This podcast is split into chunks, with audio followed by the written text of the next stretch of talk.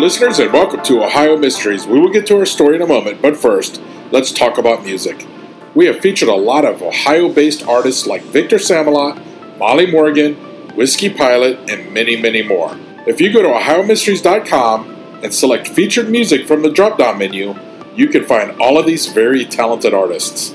If you are an artist from Ohio or know someone who is, and you would like to feature your music on our podcast, send us an email at feedback at ohiomysteries.com. Now, let's throw another log on the fire, campers. It's time to dig up a new mystery.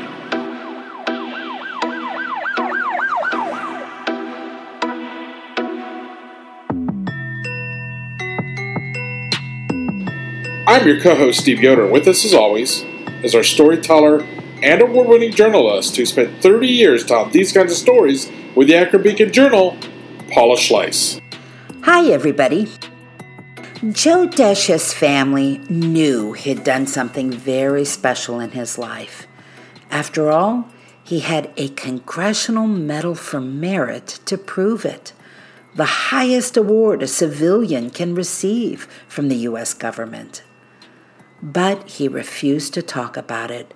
When his children and grandchildren in Kettering, Ohio, asked him about it, he would put them off, sometimes even become angry, as if the secret he carried was a painful one. They only knew it had something to do with his job as a code breaker, working at Dayton's National Cash Register Company during World War II, and that it had caused him to have a nervous breakdown. In 2001, Jim DeBrosse wrote a fascinating eight part series for the Dayton Daily News on what he uncovered about Joe Desch's life and remarkable work. I'm going to give you the highlights. This is the first in a series of three about Ohio's phenomenal World War II codebreakers. Tonight, Joe Desch and his assault on Germany's near impregnable Enigma cipher machine.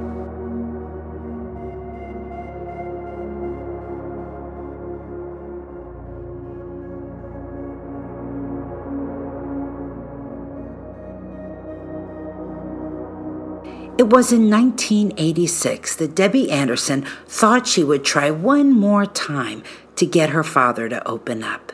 He was 79 years old, recuperating in a Kettering nursing home from a broken hip. And in that morning's newspaper was a story about President Ronald Reagan giving a Congressional Medal of Honor posthumously to Dayton, Ohio native Captain Joseph Rochefort for cracking a World War II Japanese code just in time to help the U.S. Navy win a decisive Battle of Midway.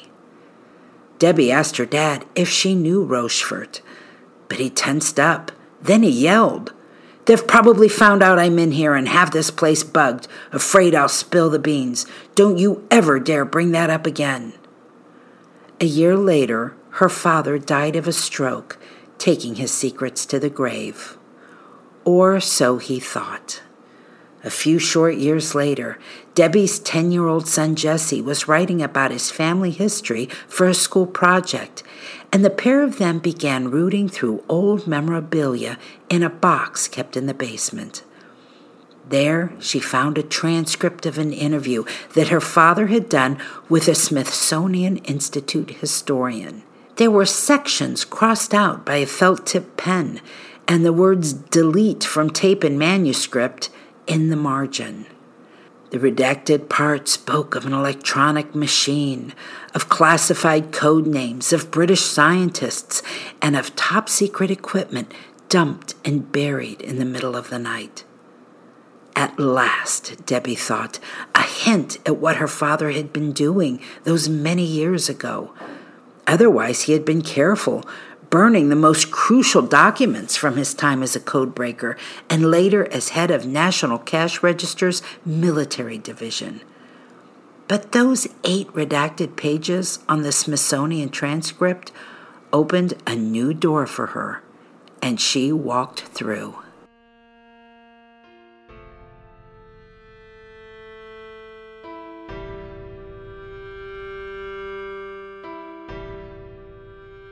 So let's go back to early 1941, before the United States even entered the war.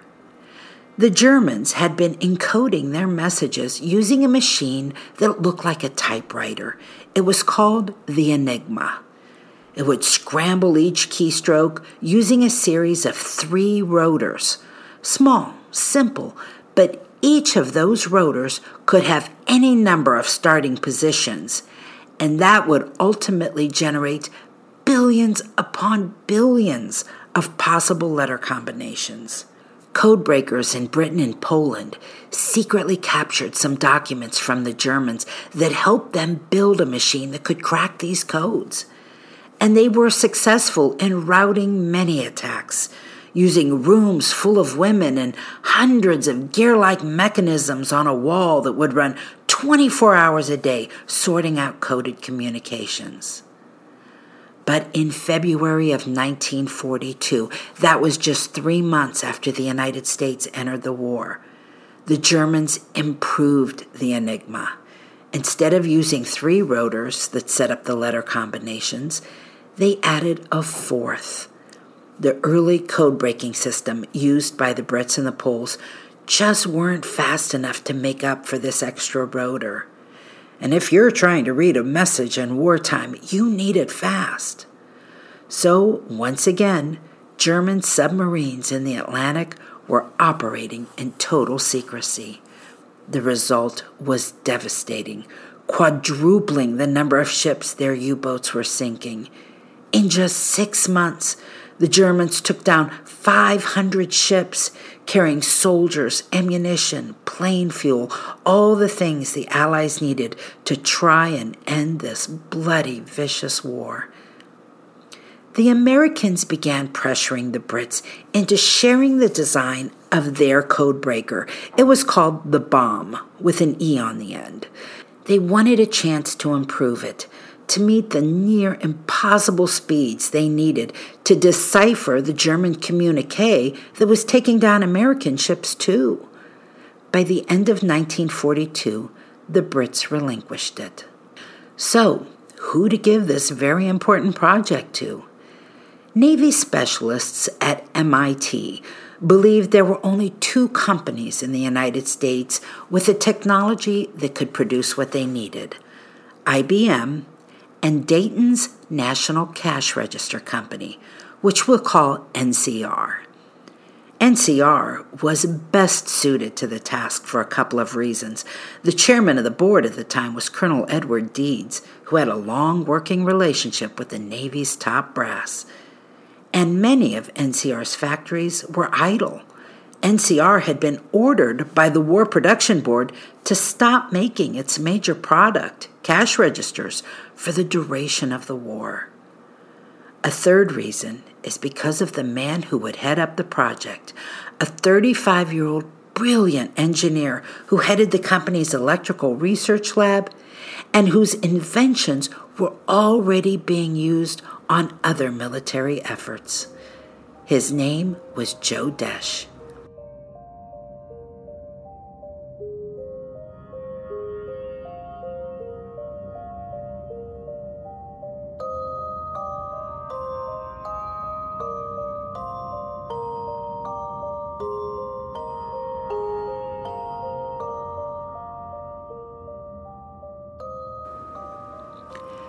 Joe was born in Dayton in 1907, and that was just four years after his hometown's most famous sons, Orville and Wilbur Wright, piloted the first man made flight. Joe was raised in the Edgemont neighborhood, a childhood filled with camping and canoeing along the Great Miami River and shooting craps in back alleys with friends. He was a Roman Catholic altar boy and straight A student at Emmanuel Elementary. Joe came from a line of wagon makers. His father, grandfather, and uncles were all masters of the craft. So Joe grew up learning how to tinker with the best of them. But Joe's future would not be in wagons. He got a scholarship to the University of Dayton and collected an electrical engineering degree with honors in 1929. From there, he was hired by General Motors Radio Division, and nine years after that, he was handpicked to run National Cash Register's new electronic research department. His assignment? Design the first electronic adding machine. He gained a national reputation after inventing miniature technology that powered electronic calculators. Think of it as the microchip of its day. His little fast moving gas tubes enabled calculations 100 times faster than anything before it. Since he had already proven that speed was his specialty, the Navy turned its eyes to him when they needed a super fast deciphering machine. The project used the same name that it had in Britain. It was called the Bombe with an E on the end. And in the spring of 1942, Joe Desch pored over the blueprints from the Brits, looking for a way to make it faster. The Enigma cipher machine used by the Germans was a Dutch invention. I won't go into the details of how it worked. These technical things are so much easier to show than describe.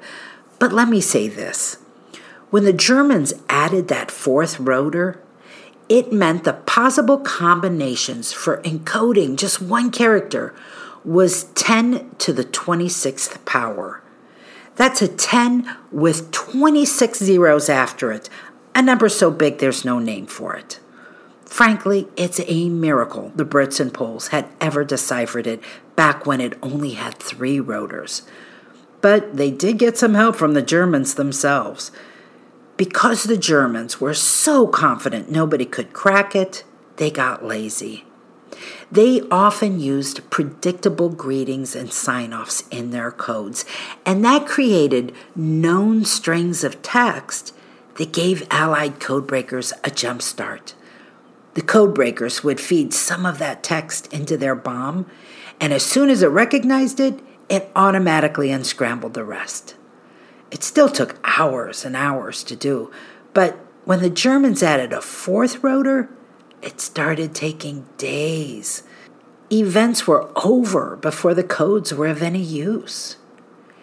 Joe Desch would have loved to put his speedy little gas tubes into work on this problem, but he calculated he would need 70,000 of them, and that generated far too much heat. It would destroy the machine before it had done its work. He was going to need to make some changes.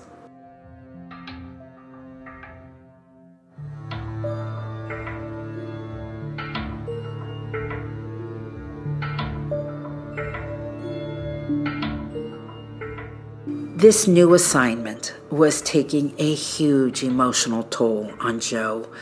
Not only did it mean 14 hour workdays with desperate military officials breathing down his neck, but Joe's mom was German born. For that, he had to spend three days in Washington, D.C., being interrogated for his security clearance, with inquisitors hurling insults and accusations trying to break him down. And he broke. He told them he didn't want the job. He was prepared to walk away. That's when they finally cleared him and returned him to Dayton to begin work. But that didn't mean they fully trusted him. His mother, Augusta, was a widow, born in Germany and immigrated to the U.S. at the age of 13. She had remained in touch with her relatives in Europe and had even gone back a couple of times for visits. And at least a couple of her relatives were active in the Nazi Party. So Joe was allowed only limited supervised visits with his mother and two younger sisters, and forbidden altogether from seeing some questionable cousins. And to make sure that he did as he was told, the Navy gave Joe a shadow at first, it amounted to plainclothes guards who sat in parked cars outside NCR during the day and outside Joe's home on Greenmount Boulevard in the suburb of Oakwood all night. He was openly tailed wherever he went. Finally, they just put a Navy commander inside Joe's home to keep an eye on him. It was a small two bedroom Tudor cottage that Joe had built a couple of years earlier for him and his wife Dorothy. Things got very tense living in close quarters with that ever watchful commander. When high level people from England came to visit the project, admirals, even members of parliament, Joe would always put them up at his home because it was the most secure place in town, other than NCR. They would sleep on the floor. As for NCR, all the action was taking place in Building 26 at Stewart Street and Patterson Boulevard. It was converted into a top secret assembly plant. Marine veterans with machine guns were hired to patrol on the roof around the clock. Over the next year, Joe Desch's research department would grow from a staff of 20 to more than a thousand. Joe put up with all of it, in part, from a sense of guilt. You see, he had been in ROTC as a young man, and he even got a commission to become an officer in an Army Ordnance Unit. But even before the bombe project, the Navy knew his value as a technical expert, and they didn't want him at risk. So they pulled those orders and kept Joe stateside. Joe was thankful for it, but he always felt guilty about it. Maybe this project would help make up for it. Joe kept tinkering with his design, and he finally came up with a machine that could handle some of the heat. It wasn't pretty, Others would criticize it for looking so ugly and unwieldy. But Joe was confident it would get the job done through sheer brute force. So the Navy promised whatever money and personnel he needed. Bombe at NCR was a priority second only to the development of the atomic bomb.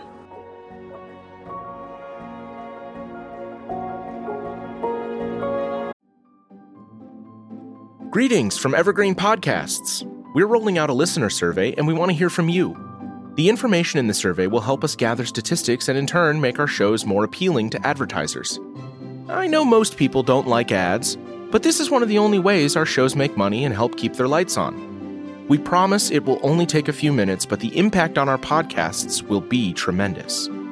As a token of our appreciation, we'll randomly select one lucky participant each month to win an exclusive merchandise package from Evergreen Podcasts.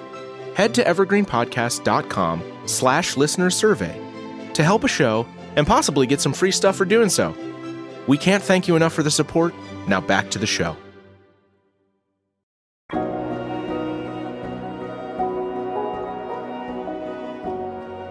The original contract for the first NCR bombes called for them to be delivered to the Navy in February of 1943.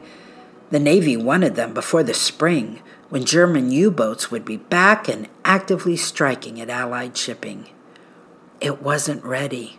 All Joe Desch had were a couple of temperamental prototypes dubbed Adam and Eve that leaked oil and kept breaking down. For Joe, the tension was mounting. Sleepless nights, a 24 hour guard watching his every move. And then this that commander staying at his house told him to hurry up, that a lot of American boys would die if he didn't get the job done. That statement haunted him. Years later, in a rare moment of openness with his daughter, Joe would tell her he felt so much anguish over the image of sailors drowning in the Atlantic that he believed his very soul was in jeopardy. There was more tinkering and adjusting on those prototypes, Adam and Eve, and in May of 1943, a huge breakthrough. Part of Joe's design was for his machine to skim through a code, and when it recognized what the message was, it would stop racing, then back up, slowly rewinding to the point where the Germans had started their message on the four rotor wheels of their Enigma machine.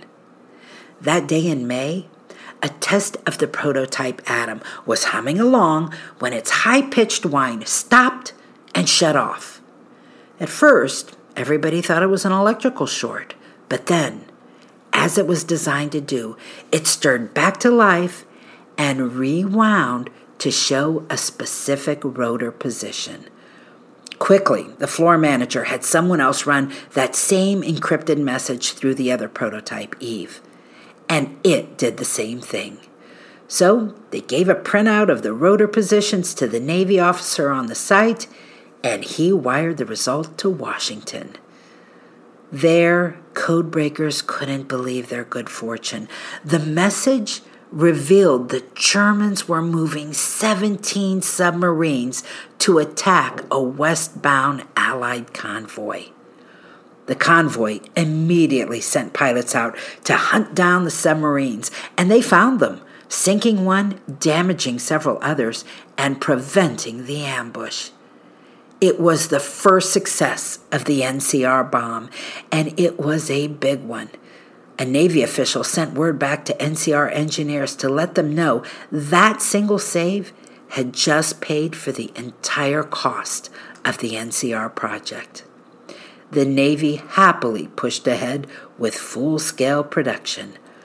More than 600 newly enlisted members of the U.S. Navy Women's Auxiliary, they were called WAVES, were sent to Dayton. They didn't know where they were going till they got there and told repeatedly to keep their mouths shut. To drive the point home, one Navy woman said her commander told them that if they talked about what they were doing, they'd be shot. They took that threat seriously. These women were a critical part of the World War II workforce since there was a shortage of men at home. They were quartered at Sugar Camp off Schantz Avenue, once a training center for the NCR sales force ate to a cabin, half the women working a 12 hour shift while the other half slept. Each morning, they were marched in full uniform to NCR's Building 26, where they wired, soldered, and assembled parts of the bombes, though they had no idea what they were making or even what its purpose was. They worked in different rooms, so no one person could identify the whole machine. It was so secret that until some documents were declassified in the 1990s, there wasn't even a single public record that indicated those women were ever there at all. In their downtime, the waves, if they had any energy left after their shift, were free to enjoy themselves at the sugar camp pool, in the recreation hall where movies were shown, and in a cafeteria renowned for its great food including beef, which was not on many restaurant menus during the war. The camp's old station wagon would even take them downtown for trips to local ballrooms where they could spend some of the $21 a month that they made from the Navy.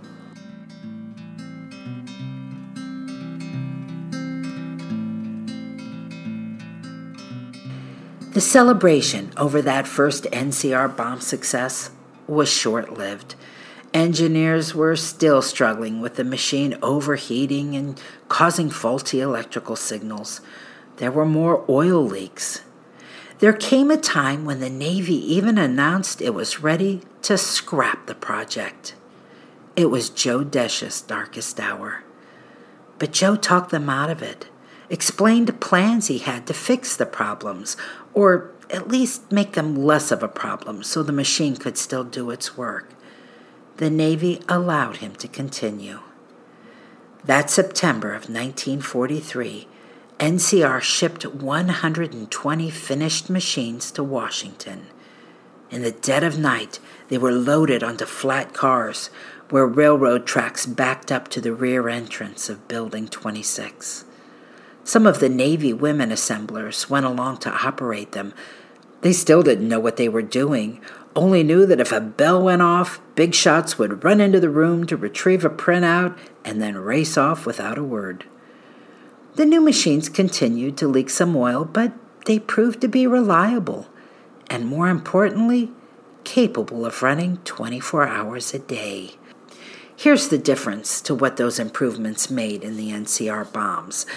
In June of 1943, when the first machines were under development, it took an average of 600 hours to decrypt an Enigma message. That December, when all 120 NCR bombes went online, it took just 18 hours. It proved to be 200 times faster than the codebreaker used by the Poles and 20 times faster than the one being used in Britain. Recognizing that, the Brits turned over most deciphering operations in the Atlantic to the Americans. Historians have tried to estimate what the NCR bombe meant to the war effort. There's no way to be sure, but even by the most conservative estimates, they believe it probably shortened the conflict by at least a year, sparing hundreds of thousands of lives on both sides of the pond.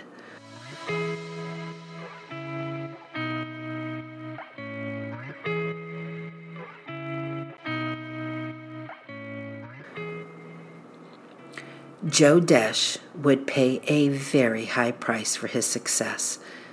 The breaking point came November the 14th. By now, Joe's soul was in turmoil. He had even stopped going to church, believing he was living in a state of mortal sin. But that day in 1944, he saw a coded message that had to be sent to Washington. A few weeks earlier, the Japanese had conducted some savage kamikaze attacks. The new message his machine just decoded now gave the precise location for two convoys that were transporting the Japanese 23rd Infantry Division. Joe knew the Navy was seeking revenge, that by sending that info of those troop movements to Washington, that U.S. Navy submarines would move into position to ambush them. That because of Joe Desch's work, thousands of troops and their ships would be sent to the bottom of the Philippine Sea. Joe couldn't take it anymore. He handed the message to the dispatcher, told her to send it to Washington, then he walked out of NCR's Building 26, never to come back. Still tailed by his shadow, he drove to a friend's farm outside Xenia, Ohio, and started splitting wood. He did that every day for six weeks, splitting wood, splitting wood, until a Navy intelligence officer from Washington approached him and pleaded for him to return, that his country needed him. Joe complied, Catholic guilt and all his one condition that the Navy officer in his home be sent to live somewhere else was denied. The commander stayed at Joe's cottage even after the war until early 1946. Joe survived his breakdown and went on to become an assistant vice president at NCR. In 1947, in a private award ceremony because of the nature of his work, he was quietly given the Congressional Medal for Merit, the highest award given to a civilian for service to his country. But the scars were so deep.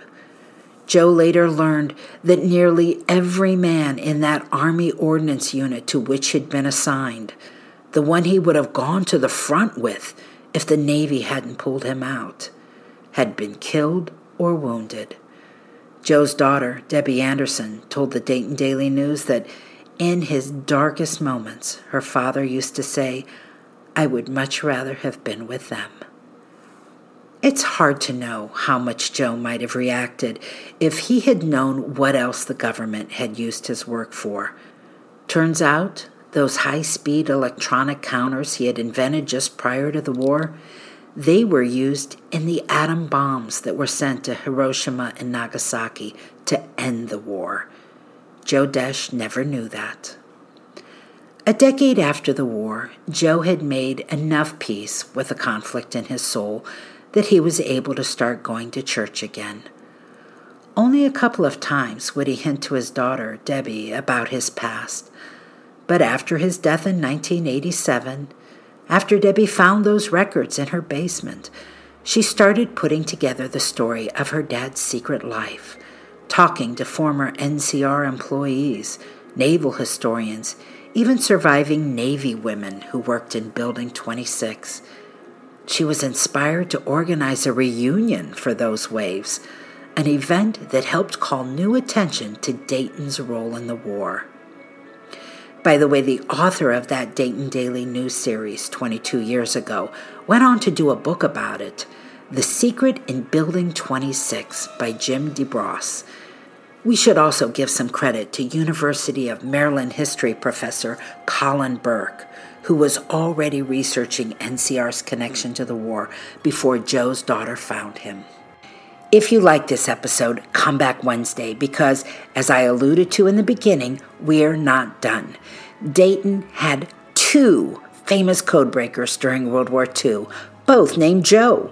Joe Desch, the civilian, pitted his brain power against the Germans in the Atlantic, while Joe Rochefort, a naval captain, tackled the Japanese in the Pacific. And we'll follow that with the final part three in this series featuring the Ohio woman who is considered the master.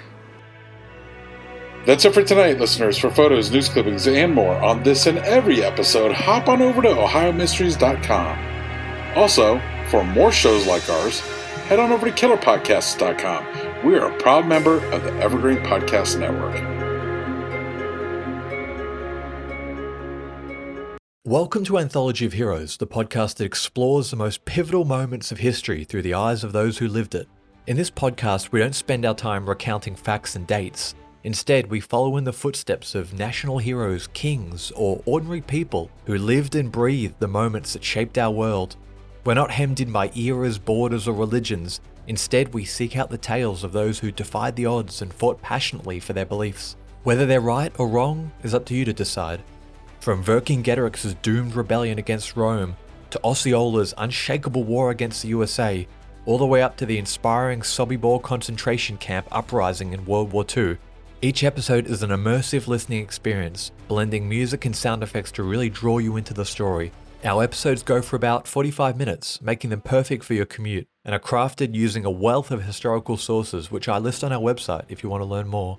I'm the host, Elliot Gates, and I'm thrilled to have you joining me as we uncover history's hidden gems and illuminate the faded pages of our past. Look out for the Anthology of Heroes podcast on Spotify, Apple Music, or anywhere else you get your podcasts from.